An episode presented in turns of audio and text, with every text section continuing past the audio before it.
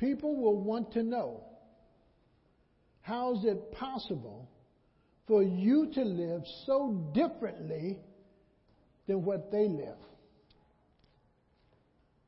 And today, in our culture and our society, we have downplayed Christianity so much that anybody and everybody can be a Christian.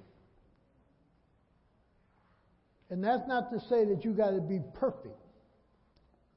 But there has to be something in your life concretely that says you love the Lord and you are pushing forward and you are not staying in the situation that you know that is wrong for you.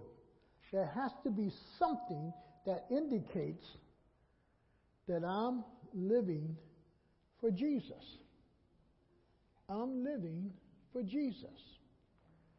And that is something that is urgent in this day in which we're living.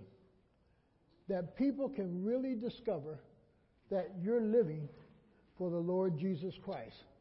Not able to get up there? I'm there on this screen. I should be on up here. All right. And we should be a people who live in such a way that people are inquiring of us. How can you live a single life and do the things you do? How can you not be a millionaire and handle your finances the way you do? How is it that people can cuss you out and you're not ready to cuss back at them? How is it? How is it? How is it? And that's the thing that people have to see in Christians and ask the question how is that person able to overcome? How is that person able to do? How is that person able to live a life that they're living? Boy. And the scripture tells us to be ready to give an answer. We have taught ourselves as Christians to be very condescending upon people. We will do all we can to bring them to a point of guilt and that they need Jesus Christ and that they're going to miss hell. The problem with that is this we got too many people in the church on their way to hell rather than to heaven. And that part has to change. And we want to look at this all in Scripture this morning through this one man's life. Father, as we, O oh God, begin to look into your word, would you minister to us? And in doing so, Lord, my voice cannot open the heart or the eyes of people. But Lord, you have a way of focusing people upon you and bringing them, oh God, to that place where they see only you. And you're able, oh God, to communicate with them one on one. Would you do that this morning? It's not important that they hear the whole message. What is important is that they hear you. And that, Lord, they focus upon you and their own life. And I pray, Father, for the intervention of your Holy Spirit, that somehow, oh God, He will grab hold of the hearts and minds of those individuals that you desire to speak to. And Lord, let us see that this individual is not someone who is perfect. He's not someone who is so far different than we are. But he is an individual who loves the Lord and wants to minister to people. Would you open our eyes, open our ears, open our hearts to receive, and we'll give you praise in Jesus' name. Amen. Here's Stephen. in Acts chapter 6. And Stephen, as we've been talking about, being fully persuaded, fully convinced that you are saved and you love the Lord Jesus Christ. The moment you put a doubt on God's word, understand what James says a double minded person will receive nothing from the Lord.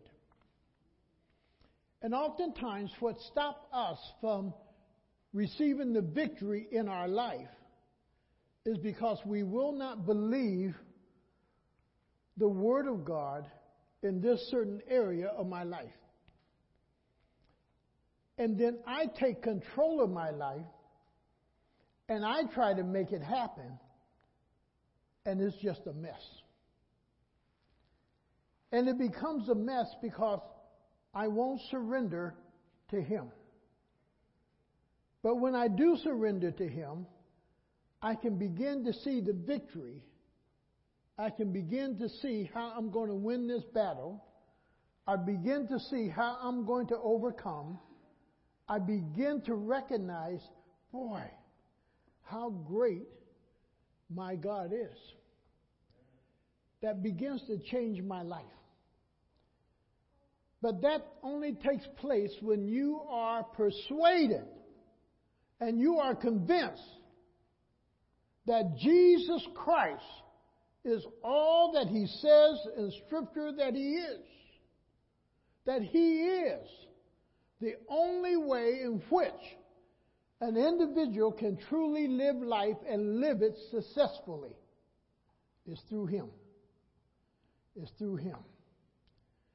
Your life will show if you are fully convinced about Jesus. Your life, your words may say one thing, but your life will say another. Your words are one thing. I love the Lord. I this about the Lord. I'm saved. I'm this. I'm that. But look at your life and it says it's not in agreement with what your words are saying. And that's the reality in our life. But if you're convinced on who Jesus Christ really is, and you're truly saved, your life will show it. Your life demonstrates it. Your talk demonstrates it. Now you need to understand this. The self says no. The self says no because of that unbelief that still is in us. The life says no because I'm a strong willed child and I want it my way.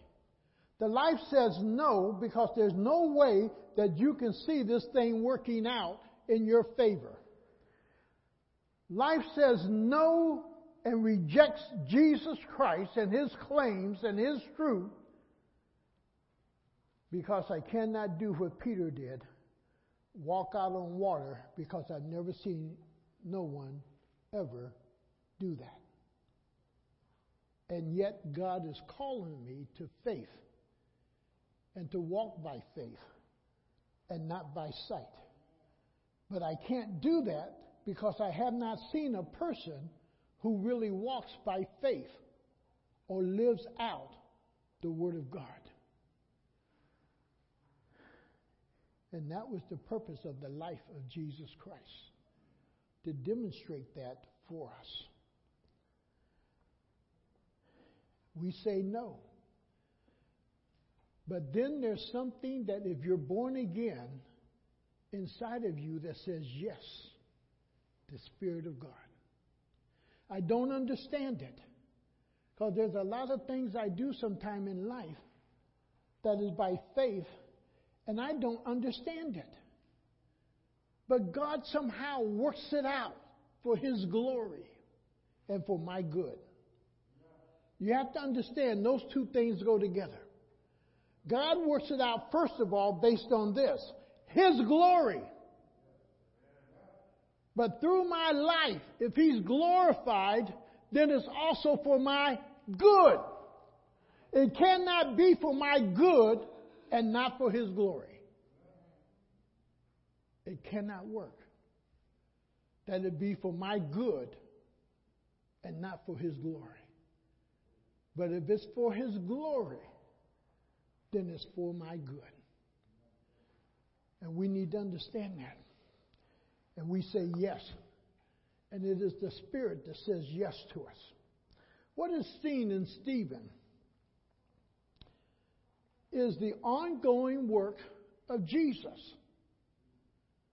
It's the ongoing work of Jesus. In every believer's life who has accepted the Lord Jesus Christ, is not just about you being saved and missing hell. It's about the ongoing work of Jesus Christ in your life. It's the ongoing sharing of the message of the gospel in your life that is the work of Jesus Christ through you by the Holy Spirit. And we have to grasp that and understand that. That what we're going to see, even in Stephen, is really the work of Jesus Christ by the Spirit. Go to Romans chapter 8 for, with me for a moment because this is what's happening in your life. And if it's not happening in your life, then you're not really saved. You cannot be saved and somehow work up the work of God on your own in your life. That is a work of the Holy Spirit bringing you into the likeness of Christ. It's not you yourself trying to make yourself good or perfect or better. That is a work of the Holy Spirit. Why? In 128, he simply says, And we know that in all things God works for the good of those who love him, who have been what? Called. Called according to his purpose. God has a purpose for you being born again, for you being saved. He called you with a purpose. What's the main purpose? Is simply this. For those God foreknew, He also predestined to be conformed to the likeness, to the likeness of His Son that he might be the firstborn among the brothers. That all of us are predestined to be like who? Like Jesus Christ. To live a life like Christ, dedicated to the Father, surrendered to the Father, obedient to the Father. We've been predestined to do that. Not to be saved and work it out on our own, but to be saved and learn how to be obedient then to the Holy Spirit, which makes a difference in our life. Now, Stephen's name means simply this a crown. That's Stephen's name, a crown. But Stephen didn't know he was going to wear the crown of a martyr. Stephen didn't know he was going to wear the crown of a preacher. Stephen didn't know he was going to wear the crown of a witness. There's a lot of things that we don't know. But God, in some magnificent way, works it out in our life. He works it out. He performs it. He does it. And Stephen, in somewhat, shows us the first battle between the world, in a sense, or unbelievers, or those against Jesus Christ. Stephen demonstrates the first battle between faith and those without faith in Jesus Christ. And we learn from him how to stand, in a sense, and do battle. And do battle. Now, he is the first New Testament Christian martyr also. So he wears that crown because he dies for his words and his faith. Now, Stephen was not content, however, to just be someone who worked around the church or did ministry to people with material things. He wasn't content with that. And he would not limit himself there. A lot of people sometimes, when we do work around the church, we feel we've done our duty as a Christian. No. Those are things that are necessary to be done. Those are things that are everyday life that need to be done because you use a hammer or a screwdriver, because you mop the floor, because you empty the trash, because you wash some windows, because you cut the grass. Those are things that need to be done around God's house to keep it. But that's not your main ministry. And Stephen would not be satisfied by saying, Oh, I'm working for the Lord I'm doing this. I'm help setting the tables. I'm help distributing food. His ministry went much further than that. And he would not allow himself to be satisfied. And Stephen, and this is where we're at today. Stephen knew the difference between the work of the temple or the work at church and the redemptive work of Jesus Christ. Those are two different things the redemptive work when the Holy Spirit is using you, empowering you, and the grace of God is upon you as you are ministering to another person the word of life, the bread of life, than what you're just doing at the ritual or the traditional things we do as church folks. He was able to recognize the difference in those ministries and the importance of them. And the most important work is the redemptive work of the Lord Jesus Christ. And two elements, though, that we need to really look at as we go through this. The confidence he has in his relationship with Jesus Christ. When you begin to talk to people about the Lord, how confident are you that you would be removed out of the way and somehow that feeling of the Holy Spirit will take control and lead you through every word that you speak? How is it that you yourself stay under control and do not get mad and upset with people Though their voice may elevate, your voice stays the same. Though they may have been rude towards you and have mistreated you, yet you show kindness to them and love to them and you care for them in your words in your conversation. See, it always takes two people to fight. It takes two. But as long as one is fighting and the other one is holding to peace, boy, what a difference it makes in the atmosphere.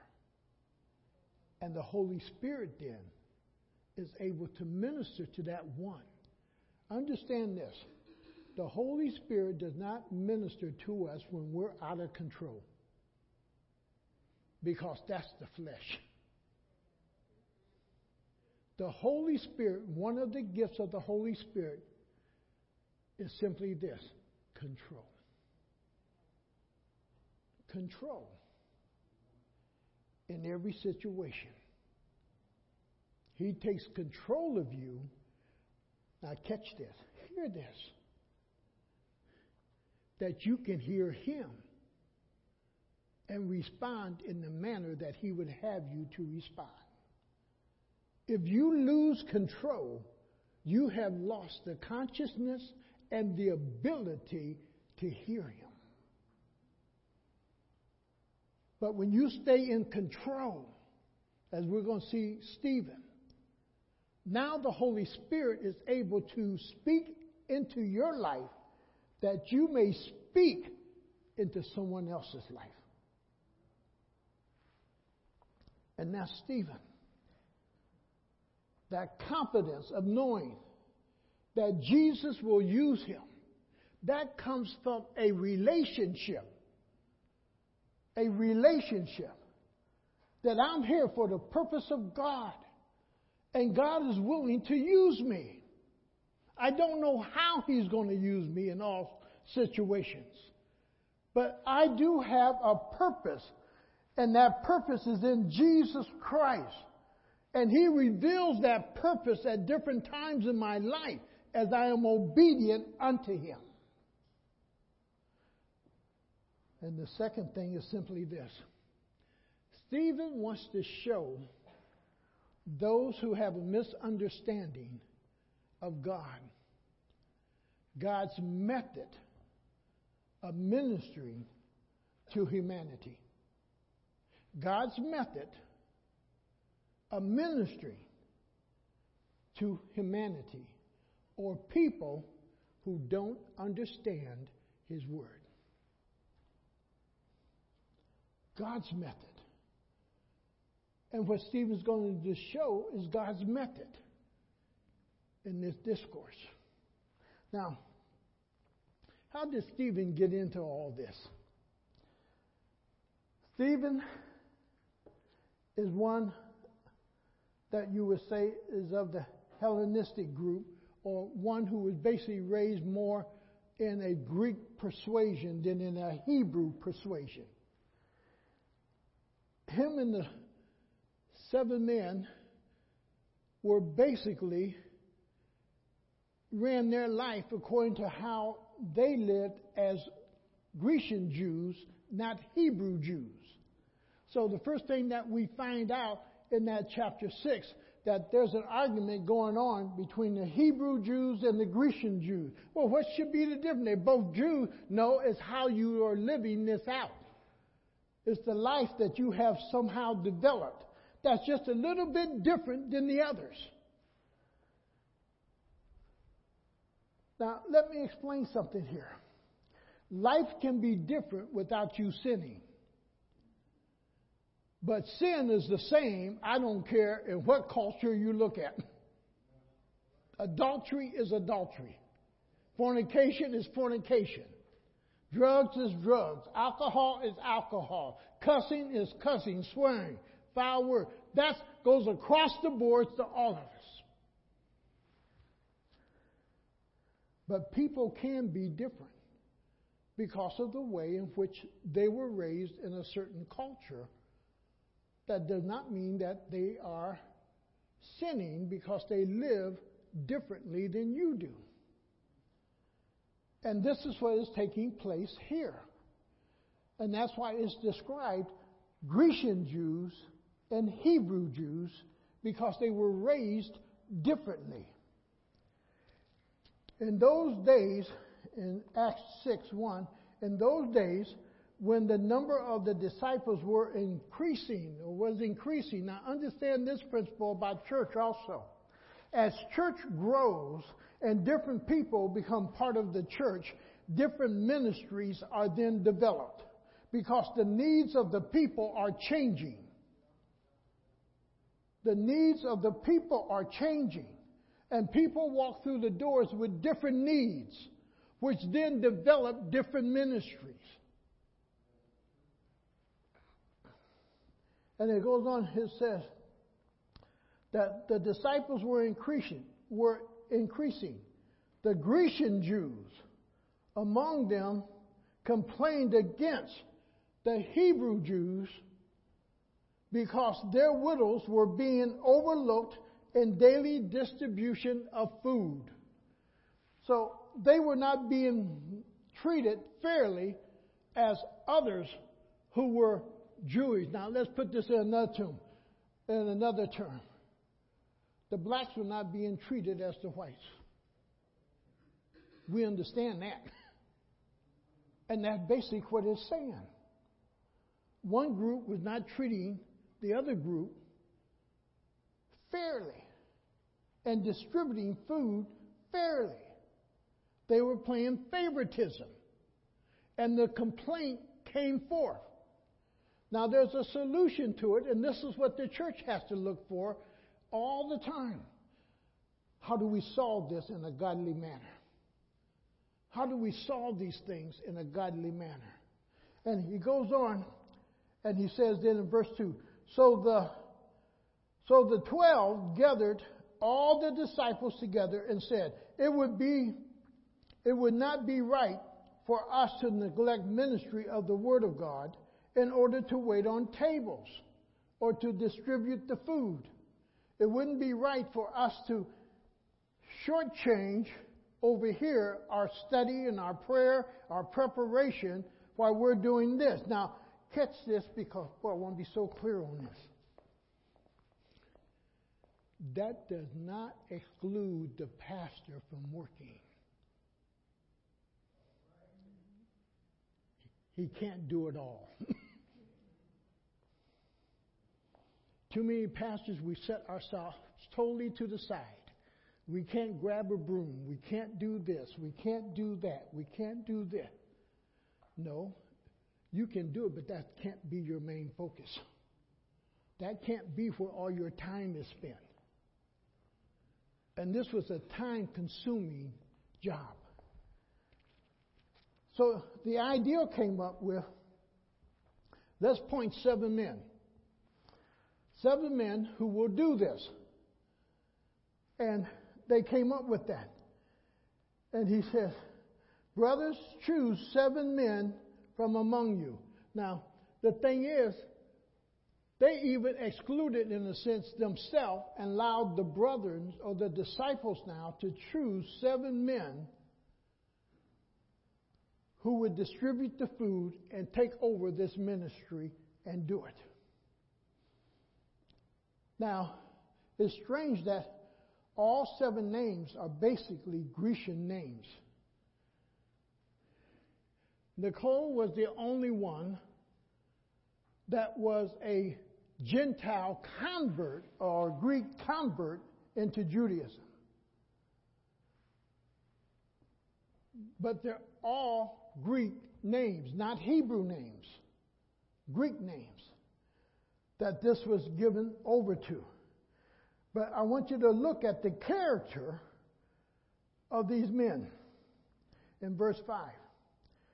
This proposal pleased the whole group. Look out among yourself, pick out seven godly men. And he says, This proposal pleased the whole group, and they chose Stephen, a man full of faith and the Holy Spirit, and also Philip and the others that follow there. They are men who are full of faith and full of the Holy Spirit. You know what the church is crying out for today? Men who are full of faith and full of the Holy Spirit. Praise God for the women because they've upheld the church in so many ways the, in these days. But God made the responsible individual the man, and guess who had ran away from the church? The man. And the issue is God is looking for those men who are full of faith and full of the Holy Spirit. The church desperately needs that. Men who really love the Lord. And Stephen is one of those men. Prochorus was one. Nicanor was one. Timon was one. Parmenas was one. These men, they gathered together and they did the work of distributing the food. Then what happens though, because they did not see it fit to lead the preaching of the word, they handed that responsibility over, and it boils down now out of the seven, somehow the Holy Spirit chooses this one person to really key in on. Stephen. And he keys in on Stephen. Now, when you look in that verse 5, after it says, a man full of faith and the Holy Spirit also, and it gives the other men's name, Philip and so forth. Want you up that word also. That these men were like Stephen. Now, it could have meant, as some will argue, that they were just godly men, but they were not men full of faith or full of the Holy Spirit.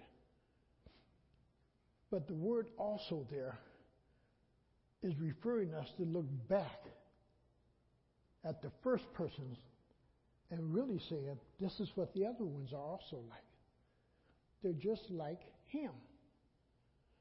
But then the Holy Spirit homes in on Stephen, and that's what we're going to do. We're going to home in on Stephen. Not only is Stephen a man full of faith and the Holy Spirit, but he is also a man full of power, grace, and power. Come down into verse 8 with me. Now, Stephen, a man full of God's grace and power. That's what we're going to see in Stephen grace and power. Grace is that ability to extend favor to another individual who may not deserve the favor that you're extending to them. They're not, they have not in any way earned the right for you to be kind to them. They haven't earned any right for you to speak kindly towards them. They have not earned any right for you to be sensitive towards them. But you are. That's grace. You're extending to somebody else something that they have not extended or given to you. You're giving it to them. It's not an issue whether if they are worthy of it or not. And oftentimes, our whole thing is, I'll treat them as they treat me. No, well, who's going to be the first to be kind? And the Lord tells us, let vengeance be His, not ours. And that's where grace comes into play. That you can extend grace. The second word, power, because the two of them always go together. You can never extend God's grace in anger, madness, out of control. But power, and it's the power then that keeps you under control that you can administer grace to others who may not deserve it. And he said that he was a man full of grace and power. And because that was there, look what takes place. Did great wonders and miraculous signs among the people. It wasn't an issue if the people deserved it or the people could do this or do that. He did it. Great works and signs. Now turn with me over to 1 Timothy 5. 1 Timothy chapter 5 and verse 25. Remember what we said that your life will show it? If you are a man of faith and you are a person filled with the Holy Spirit, your life will demonstrate it. Your life will show it. He says, in the same way, good deeds are obvious, and even those that are not cannot be hidden. The littlest thing you do for somebody it will not be hidden, is what God is saying. Because really it's God's work. But people can see what you're doing, and because they see what you're doing, there is a response to your action. There's a response to your ministry. There's a response to your concern. There's a response to your good deeds towards them. There's that response. And people can see it and they were able to see Stephen's miraculous works. They were able to see the signs and the things that Stephen did. He was not a secret agent. He was out in public, allowing his light, in a sense, to shine as he performed the ministry of the Lord Jesus Christ. Now, in verse 9, it says opposition comes. Now, understand this. And this is a lot of Christians today. Why, we don't even pray when we're out in public. We'll get ready to eat, but we don't want to pray because that can be a controversial thing. Don't want nobody to hear me to pray. So we'll whisper it very, very lowly that nobody, we don't disturb nobody else's meal. That's the time to be a witness for the Lord. A couple of weeks ago, Elaine and I, we were out to dinner, and this gentleman came up to, the, to us and he started talking. He introduced himself and so forth, and he was sharing some things with us. And I just, before he left, I said, Sir, can we pray? And right there in the restaurant, we had our little prayer meeting. We had our little prayer meeting. More of us as Christians need to do that. Why? It's not just about him, but all the people who are watching.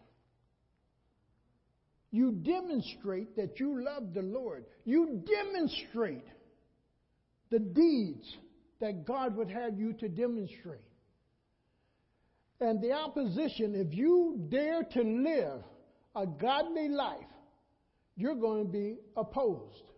If you dare to do what God asks of you, you will be opposed. Opposition is going to come. Persecution is going to come. Even from within your own household, even within your own family ranks, opposition comes. Go to 2 Timothy 3.12. 2 Timothy 3.12. I mean, you, you can be doing and you think you're doing a good thing. Somebody else think, uh-oh, there they go again. Uh-oh. They're trying to show off again. Uh-oh. No. You're doing what you believe God would have you to do in the interest of someone else. 2 Timothy 3:12. He simply says, "In fact, everyone who wants to live godly lives in Christ Jesus will be what? Persecuted opposition, opposed. It's going to happen because that's what you want to do. Then verse 10, it says, Boy, and here comes the other thing that comes against you. It says, They begin to argue with Stephen. They begin to argue with him. And that whole process, he says, those men began to argue. Those who were opposing him began to argue with Stephen. But they could not stand up against his wisdom or the spirit by whom he spoke. Put those two things together. The wisdom that God gives, but then the words of the Holy Spirit that comes forth from you, it says they could not stand up. Their arguments fall to the side because of the wisdom of God and the confidence that you show in Jesus Christ that the Holy Spirit then speaks through you their arguments fall to the side. They can't hold up. And this is Stephen. So, what do we do when the arguments lose? We tell a lie. We tell a lie about you. Now, somebody could say, Well, I saw Pastor Brown drunk. Now, that could be a true statement because that happened to me at Camp Pendleton. I was so drunk I woke up with my head in the toilet and I said, I'll never drink again.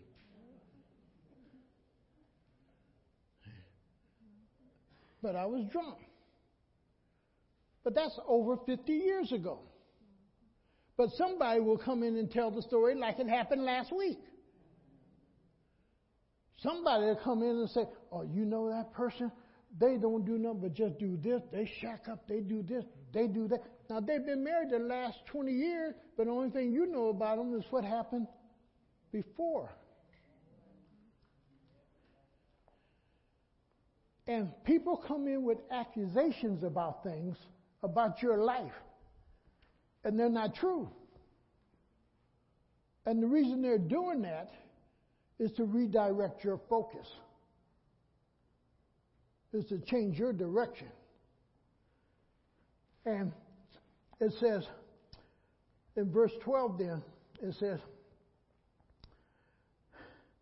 let's hit 11. Then they secretly persuaded some men to say, We have heard Stephen speak words of blasphemy against Moses and against God.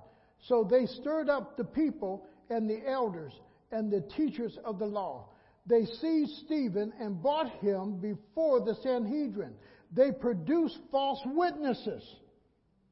They produce what? False witnesses. Now understand this. People can produce false witnesses about you. They can do that. A man can be trying to help a woman get to her job where her car broke down. He comes by, he picks her up, takes her to her job. Somebody's telling his wife, you know, your wife, your husband, he's kind of cheating on you. I saw him in the car with so and so. You, you know, your wife, boy, she picked up this young man and, and you, you know, don't know what's really going on there. You got to check this out because she was taking him somewhere, but don't have the what? The whole story. People can make up charges against you in order to have you change direction in life or to lose your focus upon the Lord. And they had these men come in as false witnesses. These follow these fellows never stopped speaking against this holy place. This fellow never stopped talking about Stephen and against the law. For we have heard him say that this Jesus of Nazareth will destroy this place and change the custom of Moses handed down to us.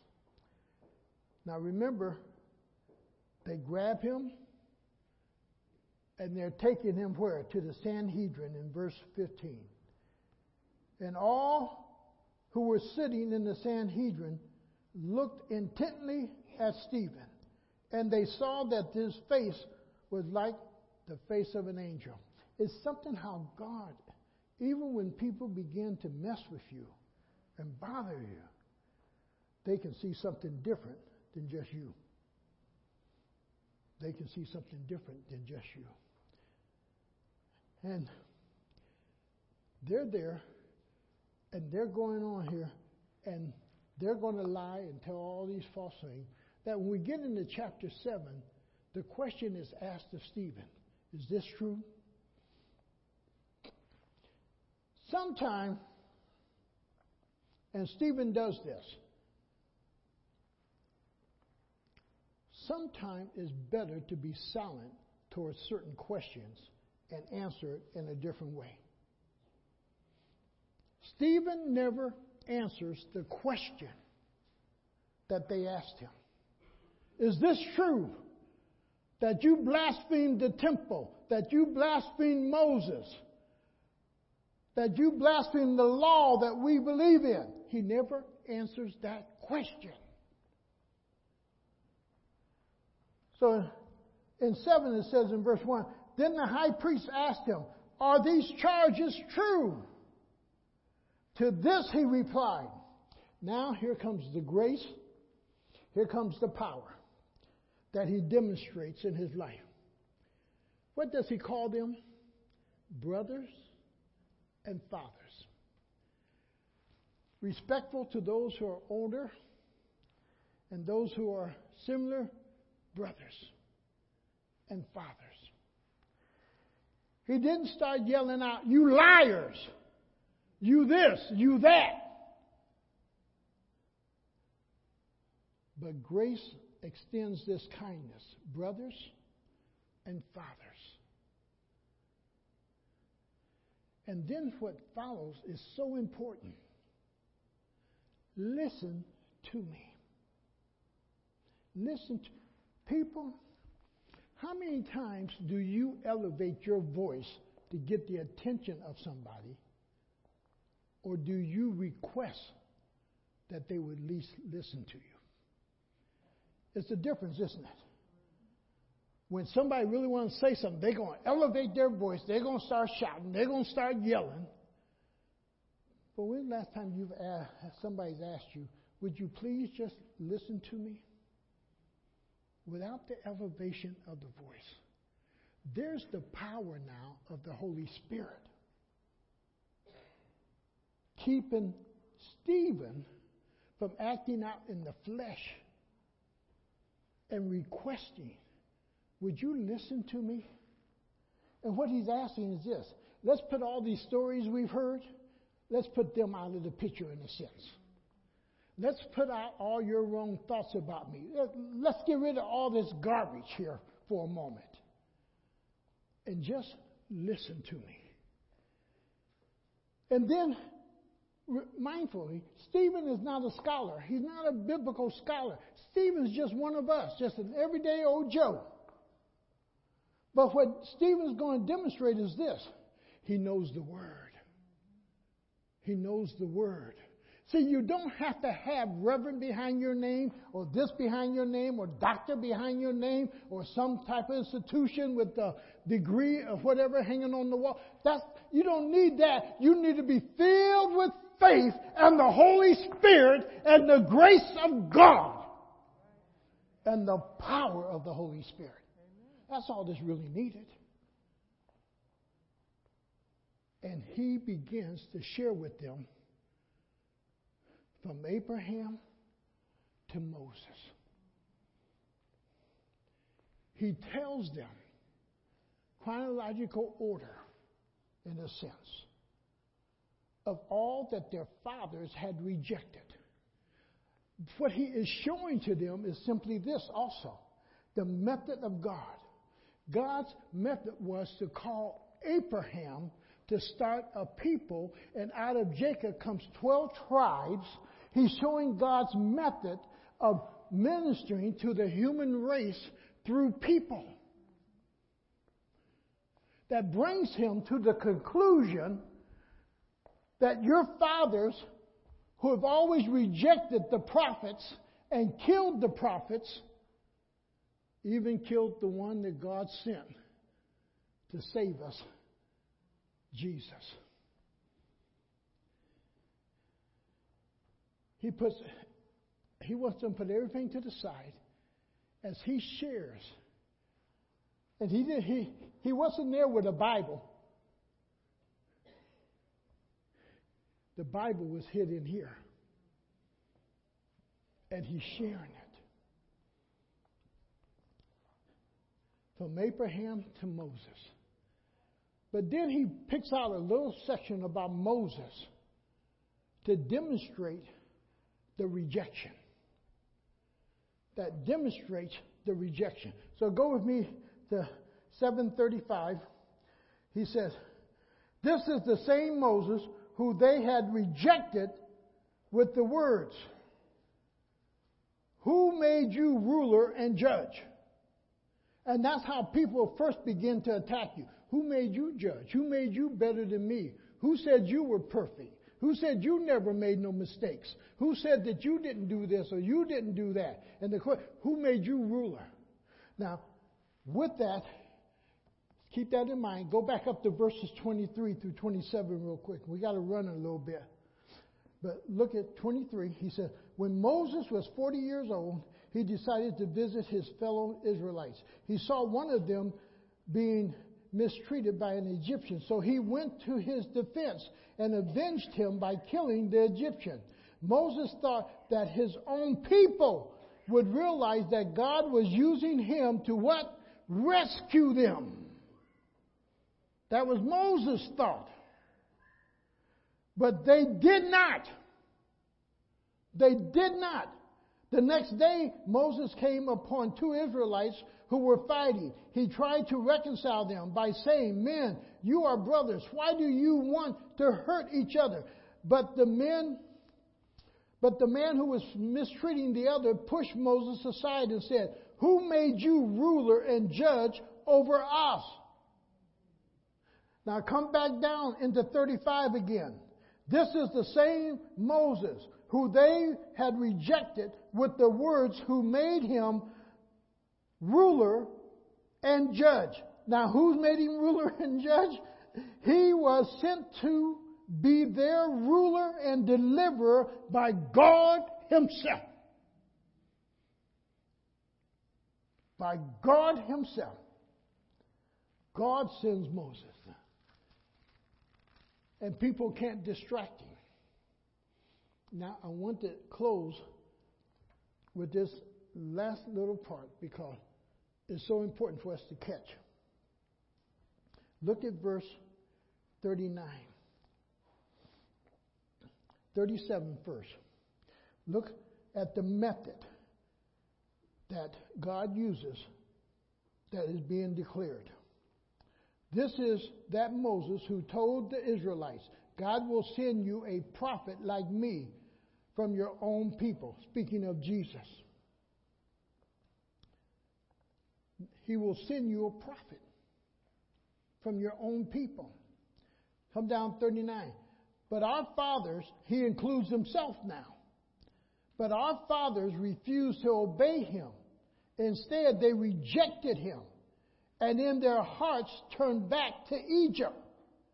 We turn back to our sins. We reject the love of Christ. We reject the conviction of the Holy Spirit. We reject what His Word says. And we turn back to do the pleasures of our own hearts. Now, I want you to really home in on this part as we close, because this should be each and every one of us. Remember what I said earlier? We continue with the work of Jesus.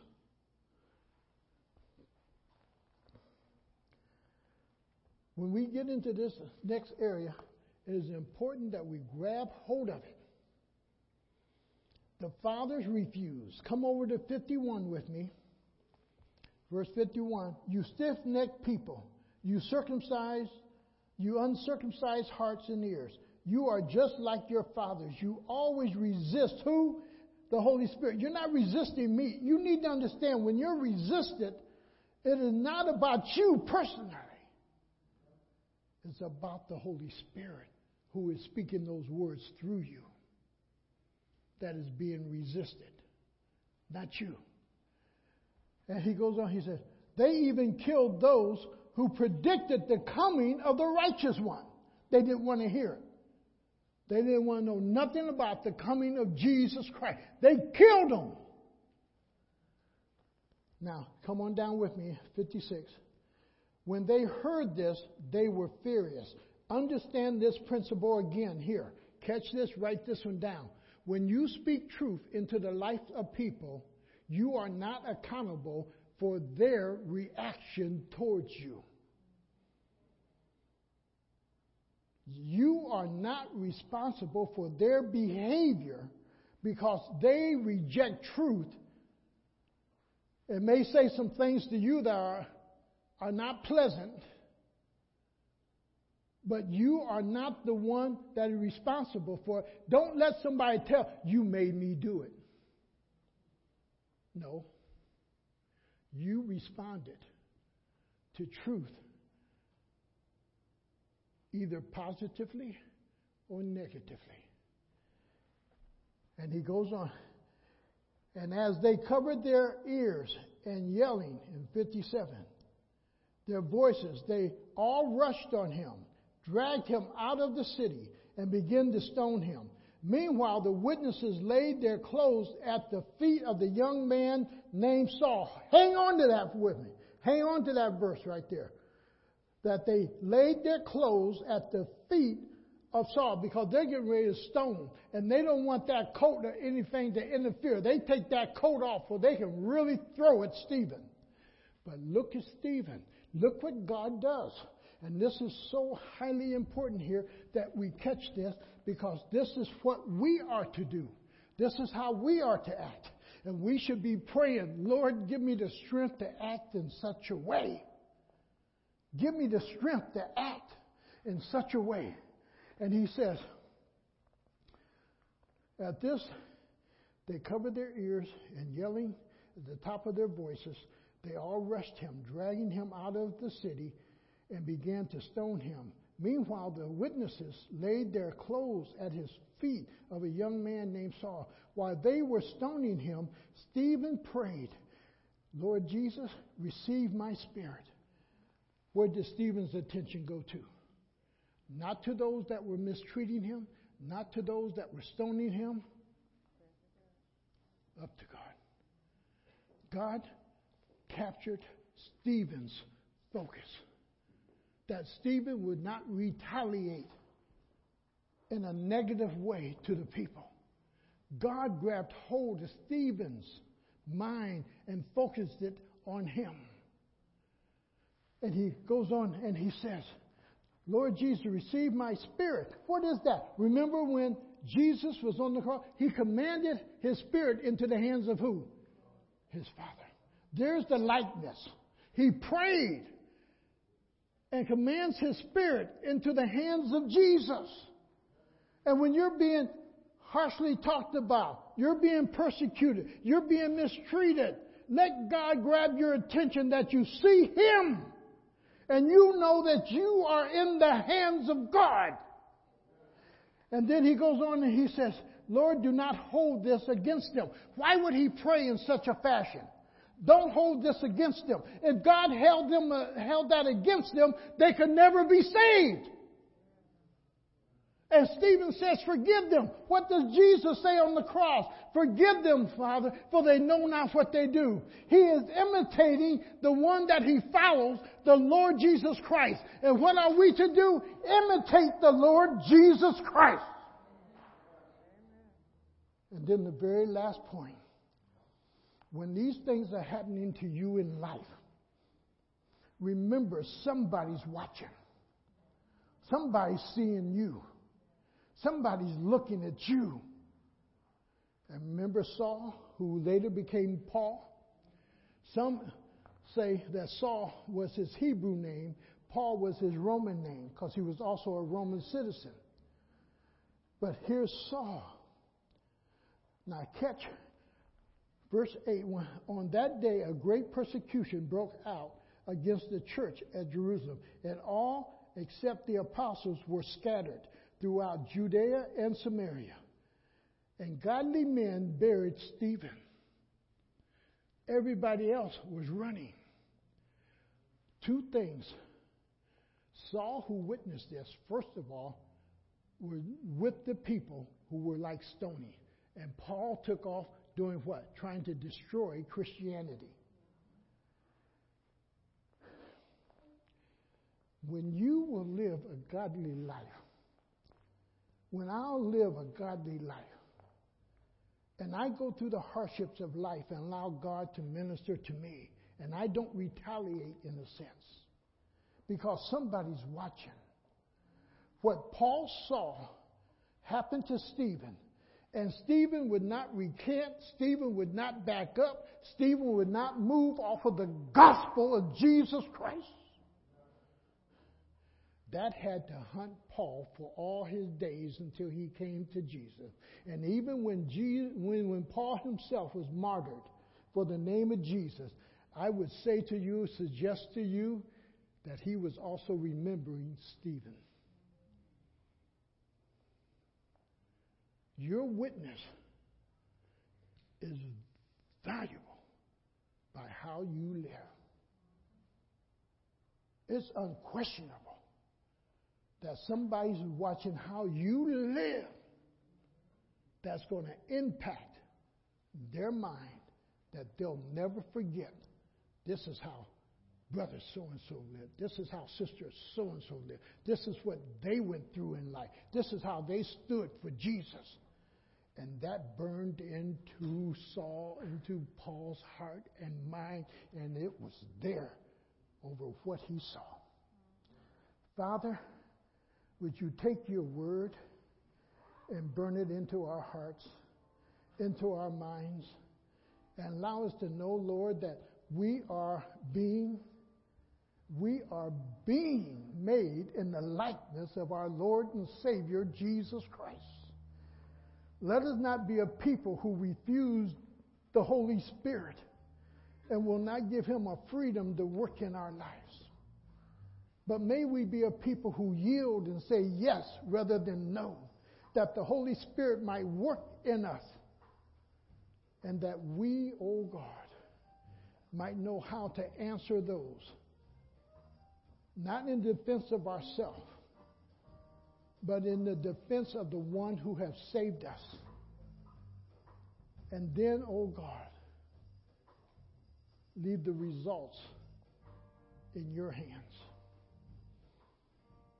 Lord, strengthen us as men and women to be full of faith, full of your Holy Spirit, full of your grace, and full of the power of the Holy Spirit to be able, oh God, to reveal what a godly man and a godly woman is in this day in which we're living. Lord, would you work in us the work that only you can do? And Lord, we'll give you praise in Jesus' name. Amen.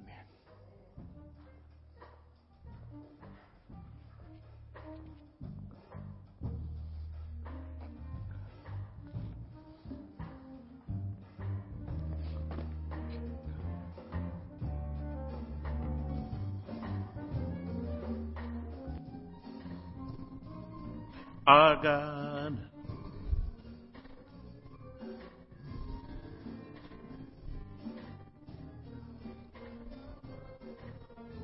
Sing it again, our God.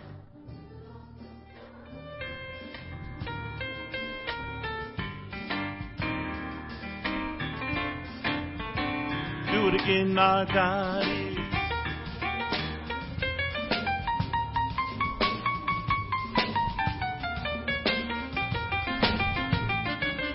Our God.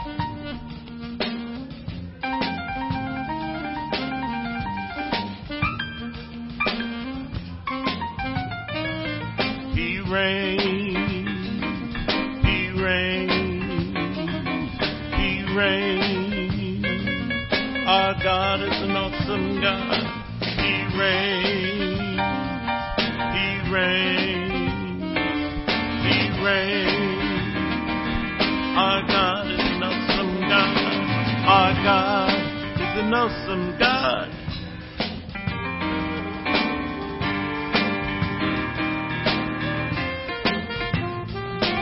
Our God is.